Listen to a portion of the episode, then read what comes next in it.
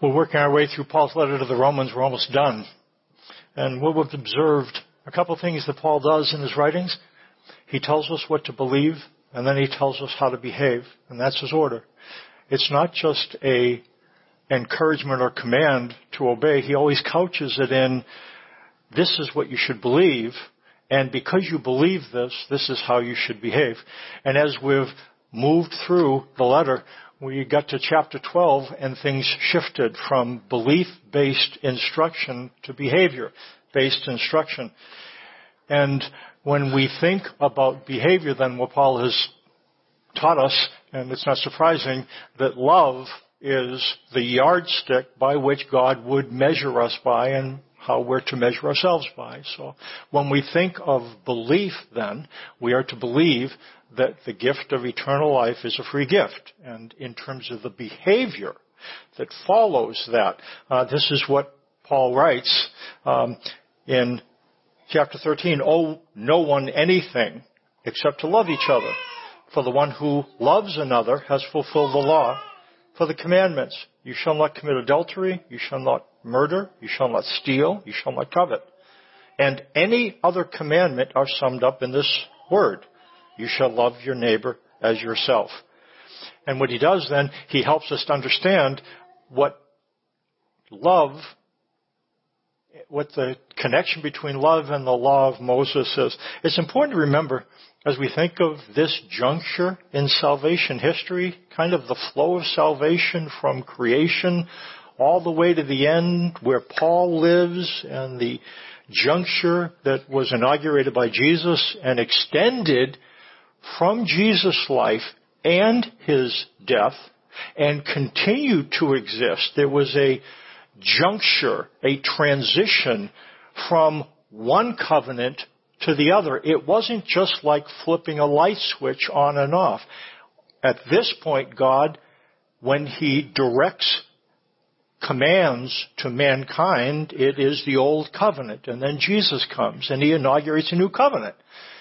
And there is a transitional period where the old is being eclipsed by the new. This didn't happen in a in a flip of a switch. There was a transitional period, and that's the period in which Paul writes. The rules are changing.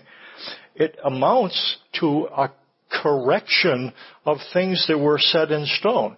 And what Isaiah had predicted that would come on the far side of a Redeemer that would come and he would bring new news. Look what it says in Isaiah 59. It's in your worship folder. Verses 20 and 21. Isaiah predicts, and a Redeemer will come to Zion. A Redeemer is a rescuer. To those in Jacob who turn from transgression. This is my covenant with them, says the Lord. My spirit that is upon you and my words that I have put in your mouth shall not depart out of your mouth or out of the mouth of your offspring or out of the mouth of your children's offspring, says the Lord, from this time forth and forevermore. What God promises is that there would be a Redeemer who would come, a rescuer, and God would put spirit words in the mouth of this Redeemer, and He would speak them. At Isaiah's time, that's the problem that exists. As we've seen before, it was a time at this point in Israel's history that they were morally bankrupt. And what God says, the Lord was displeased that there was no justice. There was no justice, there was no mercy, and God was displeased by this. But then in Isaiah's prophecy, he said, while there was something that displeased God, there was something that appalled him. And it wasn't the lack of justice. It was the lack of message. The lack of messengers. He says he was appalled that there was no one to intervene or to speak on his behalf. Those who had been chosen to do so we're not doing the job, prophets and priests. So, God says, I'm going to fix the communication problem. I'm going to send a Redeemer. And I'm going to put spirit words in the Redeemer's mouth. Not only in the Redeemer's mouth, but in the mouth of the Redeemer's children, of his children's children, so that there would be those who would speak on God's behalf. That's what Isaiah predicts. We understand scripturally that God would select, and what Paul would, I think, tell us, by and large, those individuals who function as spirit spokespersons are children of Abraham. That's, they are the first tier of responders. The initial apostles and prophets, Christians, were all Jews. Um, we tend to believe that God streams spirit influence directly into the minds of mankind. If you follow with me that, that God kind of dispenses His Spirit. And His Spirit directly interfaces with our minds. That's not the picture that Isaiah paints. Indicates that when God communicates spirit words, He puts these words into the mouths of representatives who speak spirit words on God's behalf so that they are communicated interpersonally. That's not very surprising though, is it? Jesus comes as a spirit spokesperson. He passes on the message to disciples who become spirit spokespersons. Those spirit spokespersons pass on this message to others. They become spirit spokespersons. That seems to be the way that God functions. He transmits his, he dispatches individuals so that his message, spirit influence, is transmitted interpersonally. Jewish Christians were the Redeemer's offspring. Look what Paul says in 2 Corinthians 3, 4 through 9. It gives us a sense then for what it meant, what the message was. Paul writes, not that we are sufficient in ourselves to claim anything as coming from us, but our sufficiency is from God, who has made us sufficient as ministers of a new covenant, not of the letter, but of the Spirit. For the letter kills, and the Spirit, but the Spirit gives life. I wanted to draw something that we'll just, we've talked about it before. What the Bible does when it talks about spirit influence, spirit influence and the new covenant are joined. That's what spirit influence means to us on this side of the cross. The Spirit communicates. When He communicates, He tells us about the new covenant. That's what we find here. Um, it, it's that the not of the letter, but of the Spirit. For the letter kills, but the Spirit gives life. Look what it says in verse seven. Now, if the ministry of death, carved in letters on stone, and we've seen this before, the ministry from Mount Sinai is not described as the ministry of life. It's described as the ministry of death. It goes on, if this carved in letters on stone came with such glory that the Israelites could not gaze at Moses' face because of its glory, which was being brought to an end, will not the ministry of the Spirit have even more glory? For if there was glory in the ministry of condemnation, the ministry of the righteousness must far exceed it in glory. We've seen this. When God describes the Old Covenant, it's not because He made a mistake. It's described as the Old Covenant, what's called this the Old Covenant, and this is the New. The Old Covenant is described as the ministry of death and the ministry of condemnation. It was a conditional covenant. If you keep the commandments, you're blessed. If you disobey the commandments, you're cursed. This was not meant to be permanent. And this is how we know. When Moses went up on Mount Sinai, to talk with God, he received the old covenant decrees and he came down and what happened? His face was shiny. Did his face stay shiny? It didn't. So what he did, he veiled his face so that people couldn't see the glory was fading. Now, Moses might have felt mm, there's a problem. But there wasn't a problem. It was planned obsolescence. You know, the way in your car they put things in it that aren't meant to last forever. You know that that's planned obsolescence. They're not supposed to last forever because they make a lot of money on spare parts. Okay, so that's the way it works. there is not a mistake here. The old covenant was never meant to be permanent. It was supposed to be temporary. It was supposed to be supplanted by the new covenant. That's what's supposed to happen. And this is called the ministry of death and condemnation. This is called the ministry of the Spirit. Ministry of righteousness. So, this is Spirit influence, the Spirit of God on this side of the cross. He influences us to understand the difference between the old and the new and to understand that this is how God operates on this side of the cross. This is what he wants us to believe. Paul understood that spirit spokespersons were new covenant spokespersons and at his time they were primarily Jewish Christians. Most Jews, and understandably, had a very difficult time believing that this covenant had been supplanted. That makes sense, doesn't it? It was ordained by miracles. There was all kinds of things that they would assume God would never change this covenant. But that's exactly what Jesus comes to say, that the covenants were changed. Most Jews did not believe it, and therefore um, that's why most Jews at that time were blinded to the fact that God could and did switch covenants. Uh, of the Jews who believed that Jesus inaugurated the new covenant, and there was a minority, again, we've described it just to reiterate briefly that we might say, well, why would God put something in place and then not allow everyone to believe it the way we've described it, the way they make sourdough bread at that time, they make a loaf of bread. And what they would do then, you'd take a portion of this loaf and you'd set it aside. Take this loaf, set this loaf aside. Then you'd take this and you'd put it in certain places and let it ferment. And then it becomes sour. This goes into a new loaf and it makes a sourdough loaf. You say, okay, Mike, what's all this about bread? Let's call this the Jewish loaf.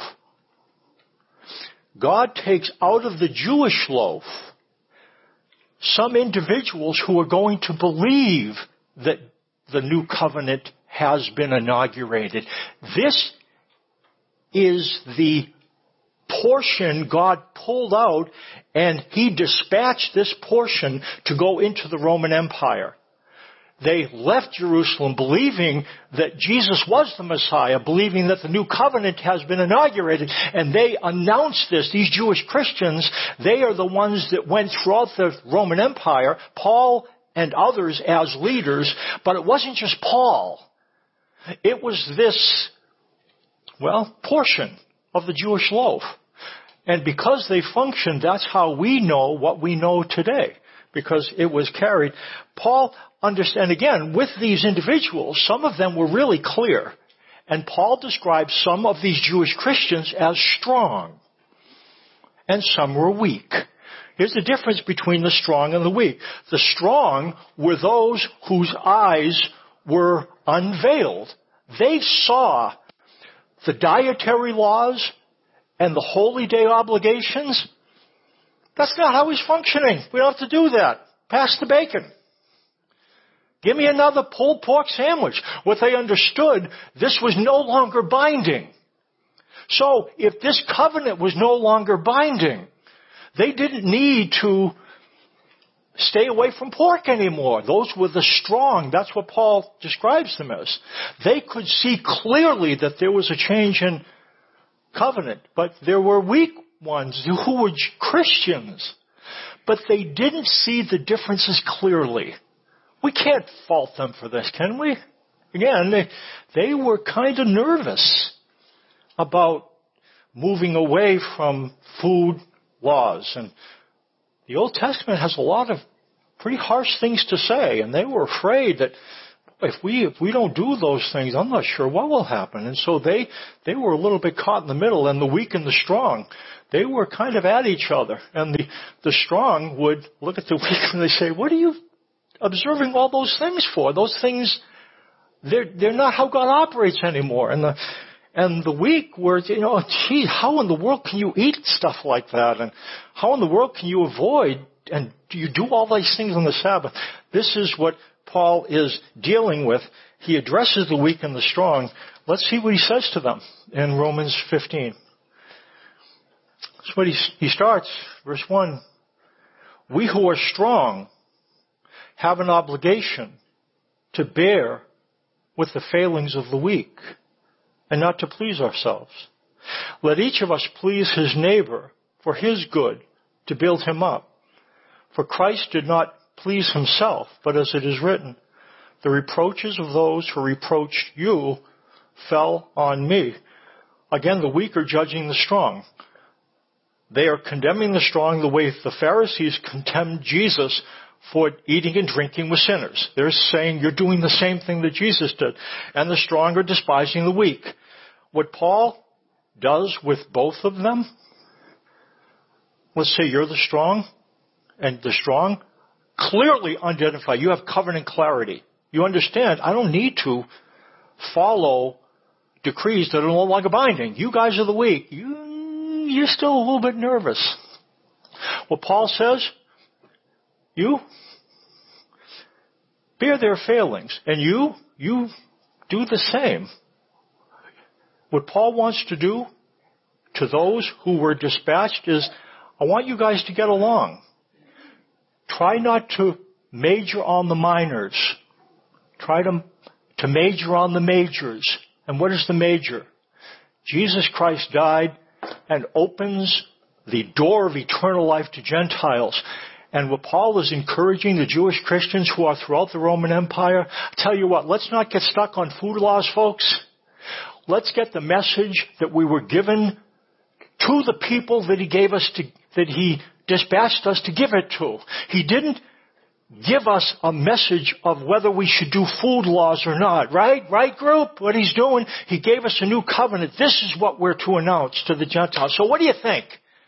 Let's bring the message that God gave us to bring. Because you know what he, Paul, understood that Jewish Christians were?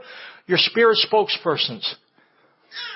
Speaking on the Spirit's behalf about the new covenant that Jesus died to put into place.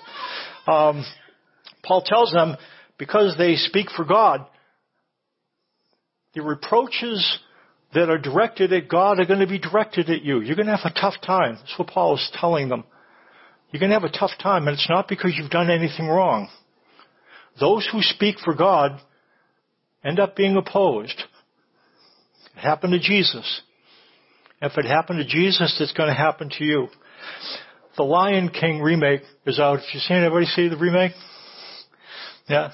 Interesting, they're not cartoons, they look real. You know, you know, when you think about that movie, The Lion King, and you think about the different characters, and there is Timon and Pumbaa, you know, they were the ones who comfort Simba.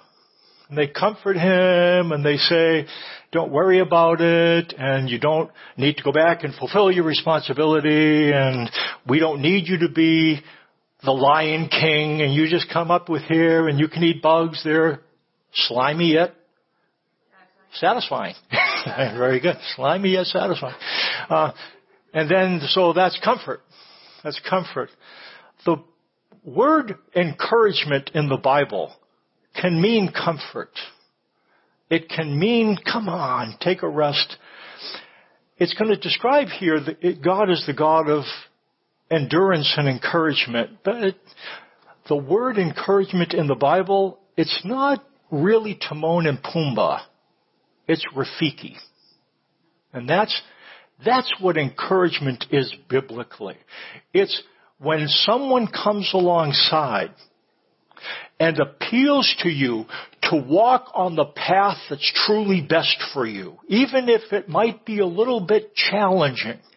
That's the image of biblical encouragement. That's what Paul is trying to do with the Christians in Rome and especially the Jewish Christians. He is to them what Rafiki was to Simba. In fact, interesting, Simba and Um, Rafiki are Swahili words. Simba means power. And Rafiki is a good one. Rafiki means friend. Friend. The Bible says, faithful are the wounds of a friend, but deceitful are the kisses of an enemy. You think of the kisses of an enemy, who do you think of? Scar. And he caused Simba to believe that he was condemned and, and he was a failure and it was his fault. And when under the influence of that kind of condemnation, he leaves. And then Rafiki comes alongside and he appeals to him to bring the message that he has been given to bring. And that's the way Paul, that's the influence of Paul on these Jewish Christians. Um, Spirit spokespersons have been sent to represent God. And the way it is with these Jewish Christians, and we can find ourselves in the same place, it was hard for them to see themselves as reflections of their Father. God would never use me to communicate a message. I'm not perfect. And that's exactly what Paul is trying to encourage them to understand. These individuals have been given a covenant that they are to proclaim to Gentiles. And um, look what it says. For whatever, in verse 4, for whatever was written in former days was written for our instruction, that through endurance and through the encouragement of the scriptures we might have hope. That's what the scriptures do. They encourage. And it's not Timon and Pumbaa. It's Rafiki. It's not take it easy, put your feet up. Biblical encouragement is stay true to who you are. Stay on the path, that's truly best for you. Um, then he goes, may the God of endurance and encouragement, which is interesting, isn't it? The thing that God is good at, promoting endurance and encouragement. May the God of endurance and encouragement grant you to live in such harmony with one another in accord with Christ Jesus that together you may with one voice glorify the God and Father of our Lord Jesus Christ. Therefore welcome one another as Christ has welcomed you for the glory of God. He's trying to get this side to welcome that side, that side to welcome this side because he wants them to speak with one voice.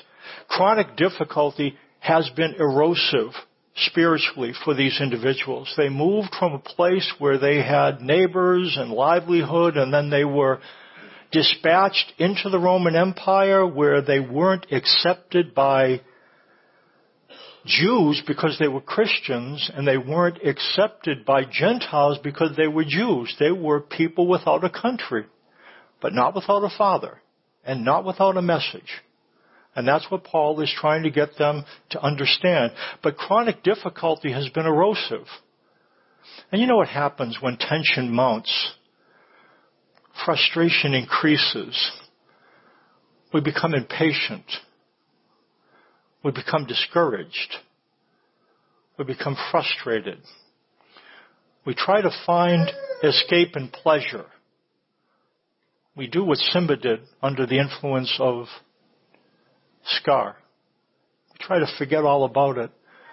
What Paul is trying to do is to get them to understand who they are and how significant their message is.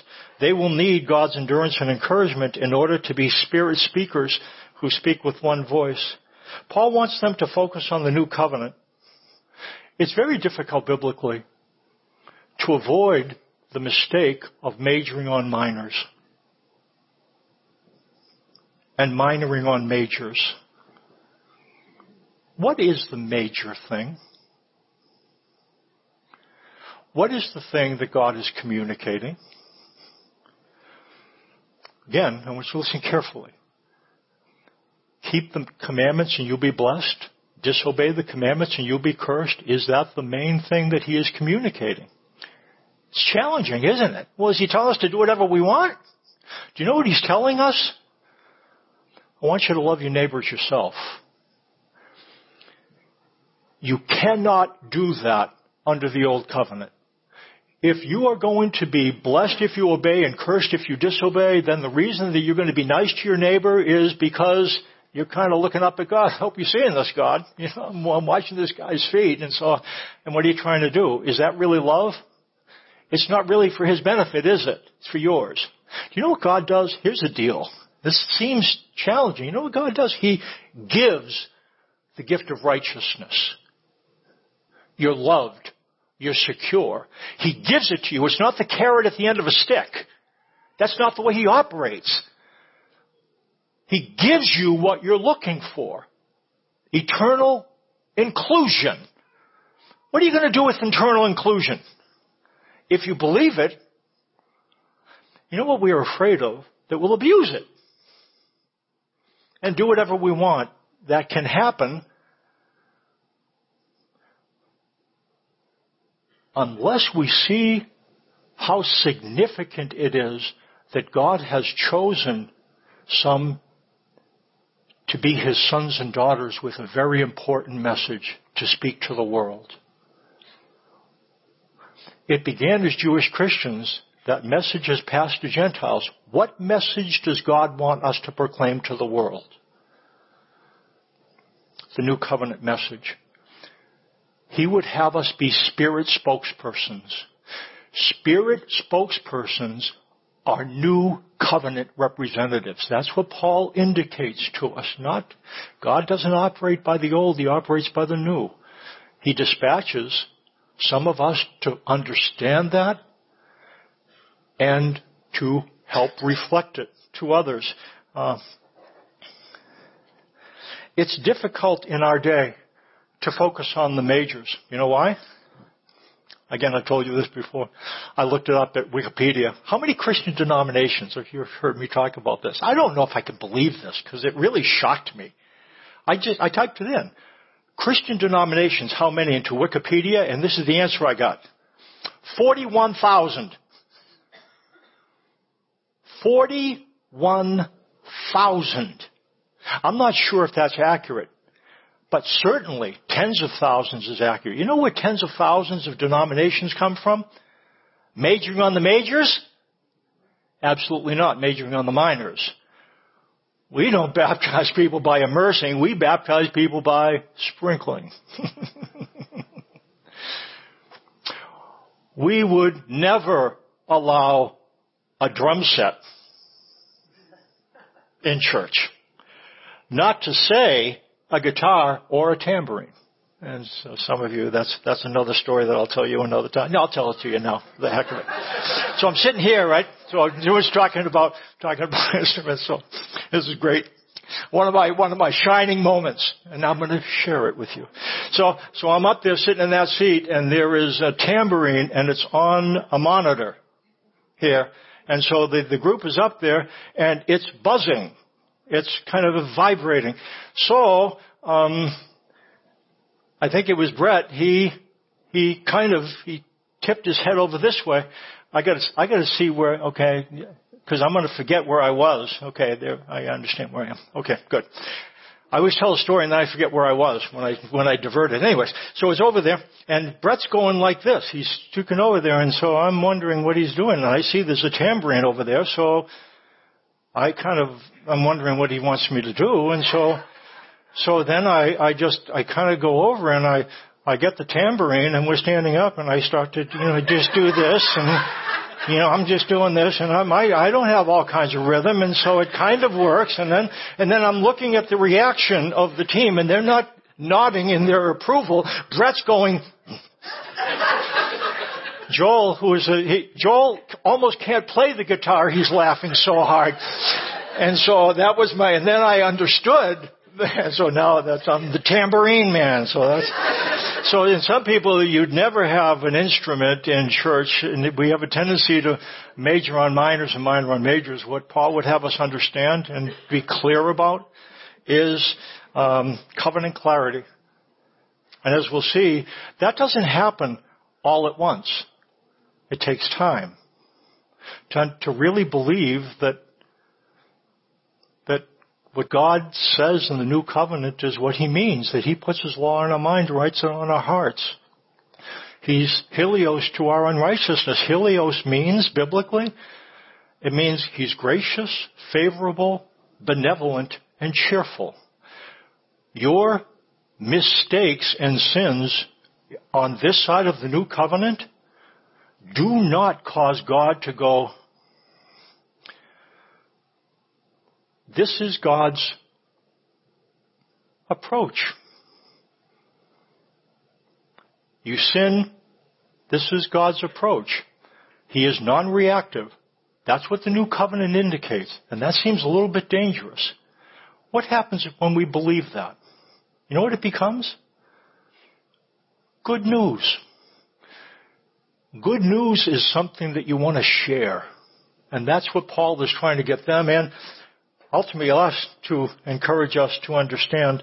Um, Christ came, it says, in order to create spirit hearers. Look what he says in verse 8. I, tra- I tell you that Christ became a servant to the circumcised to show God's truthfulness in order to confirm the promises given to the patriarchs, and in order that the Gentiles might glorify God for His mercy.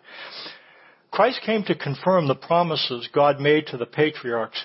God chose Abraham and his children to be those individuals to and through whom He would communicate Himself to mankind.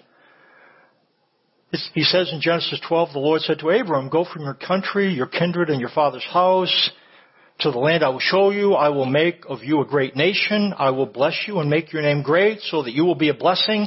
I will bless those who bless you and him who dishonors you I will curse. And in you all the families of the earth shall be blessed. Um, what Jesus came to do, I'm not going to land on this forever, but it just seems to be important. He was a servant to the circumcised. We tend to strip Jesus of his Jewishness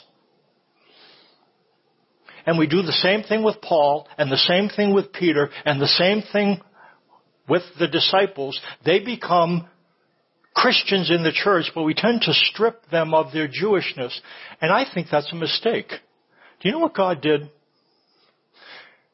He took a portion of the children of Abraham and placed them in the Roman Empire with news of the new covenant so that we might know about it 2,000 years later. We tend to dismiss the influence and the role of this first tier of Jewish responders. The first Christians were Jewish.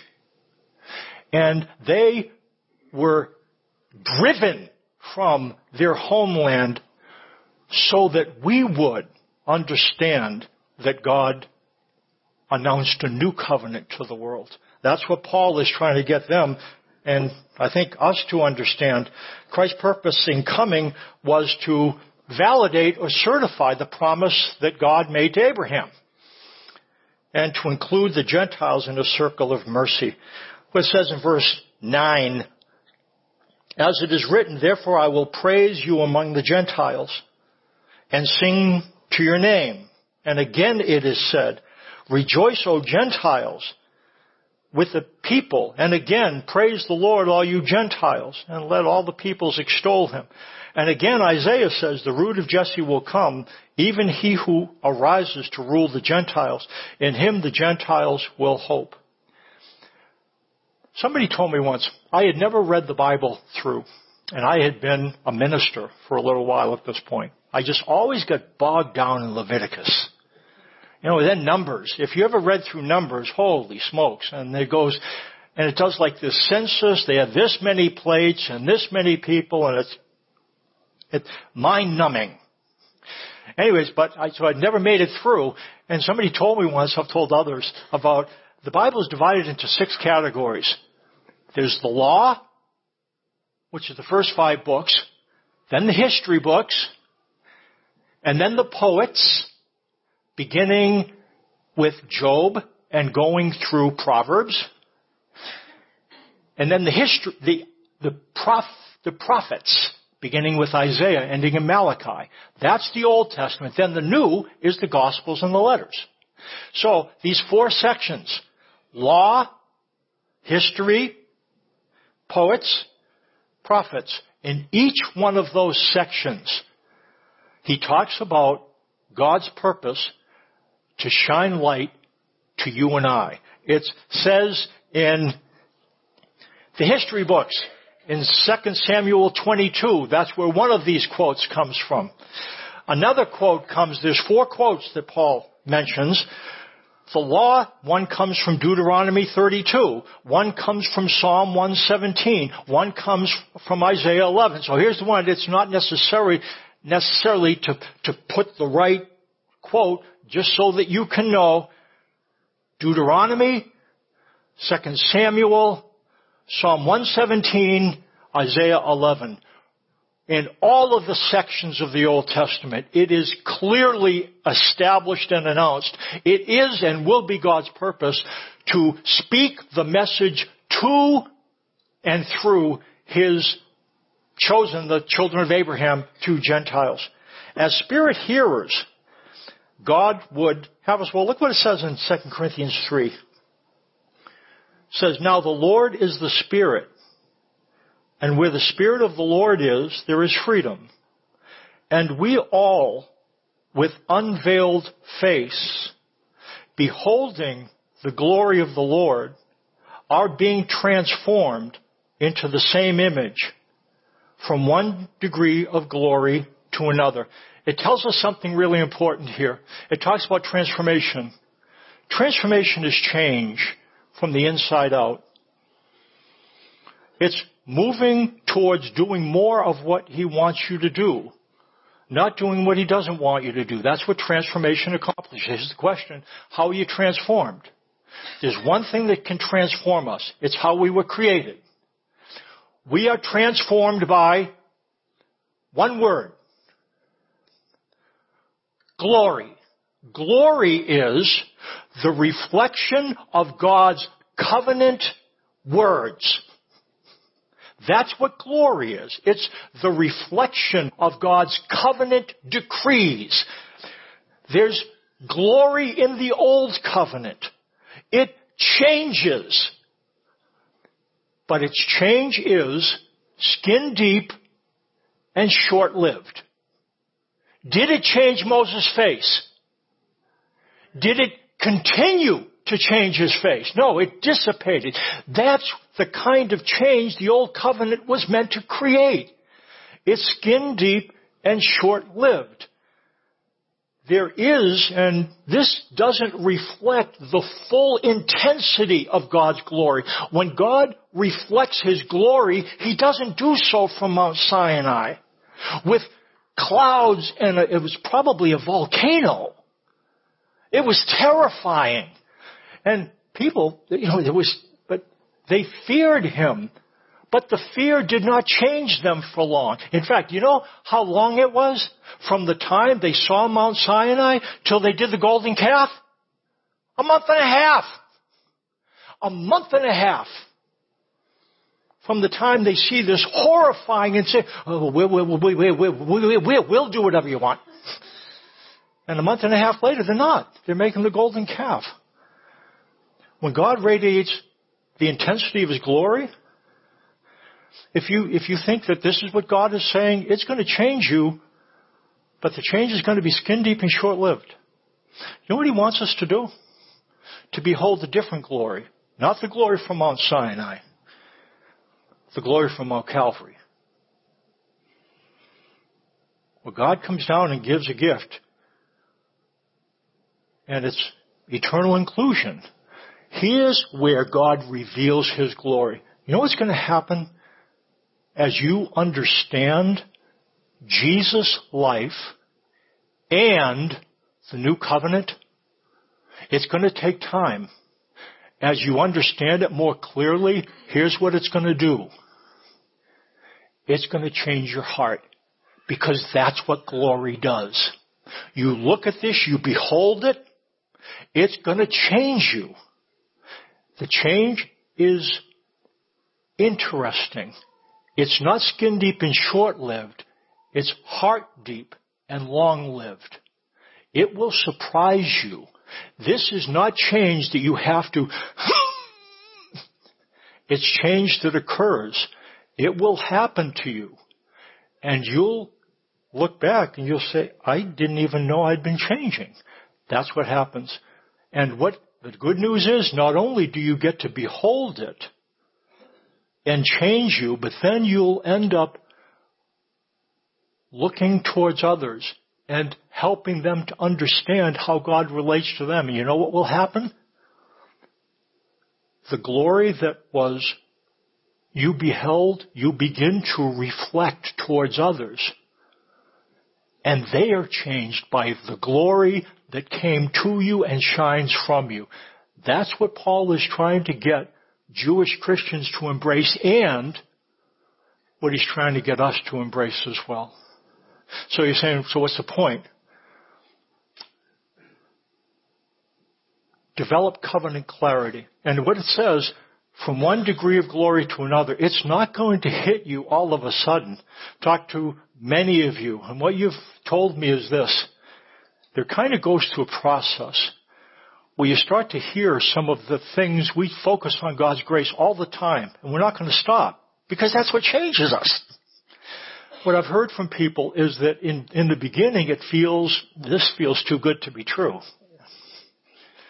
I don't know if I can embrace this, but then people stick around. Well, it really does seem to be true. And I don't fully understand it, but you know, it's an easy, a little easy for me to believe it. And this happens over years. And so what I'm saying is if you're caught between understanding and not understanding, I think for, to a degree we're all in that place. But the more we understand, the more it changes us. And the more it changes us, the more we can reflect towards others.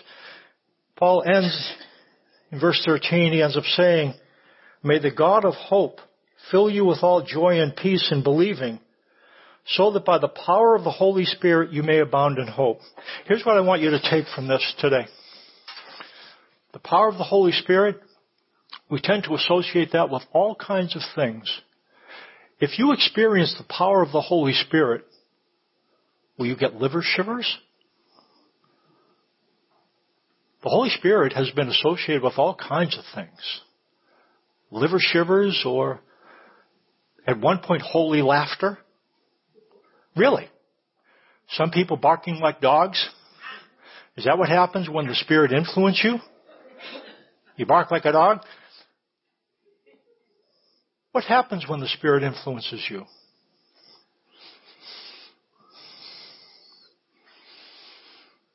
You know what happens?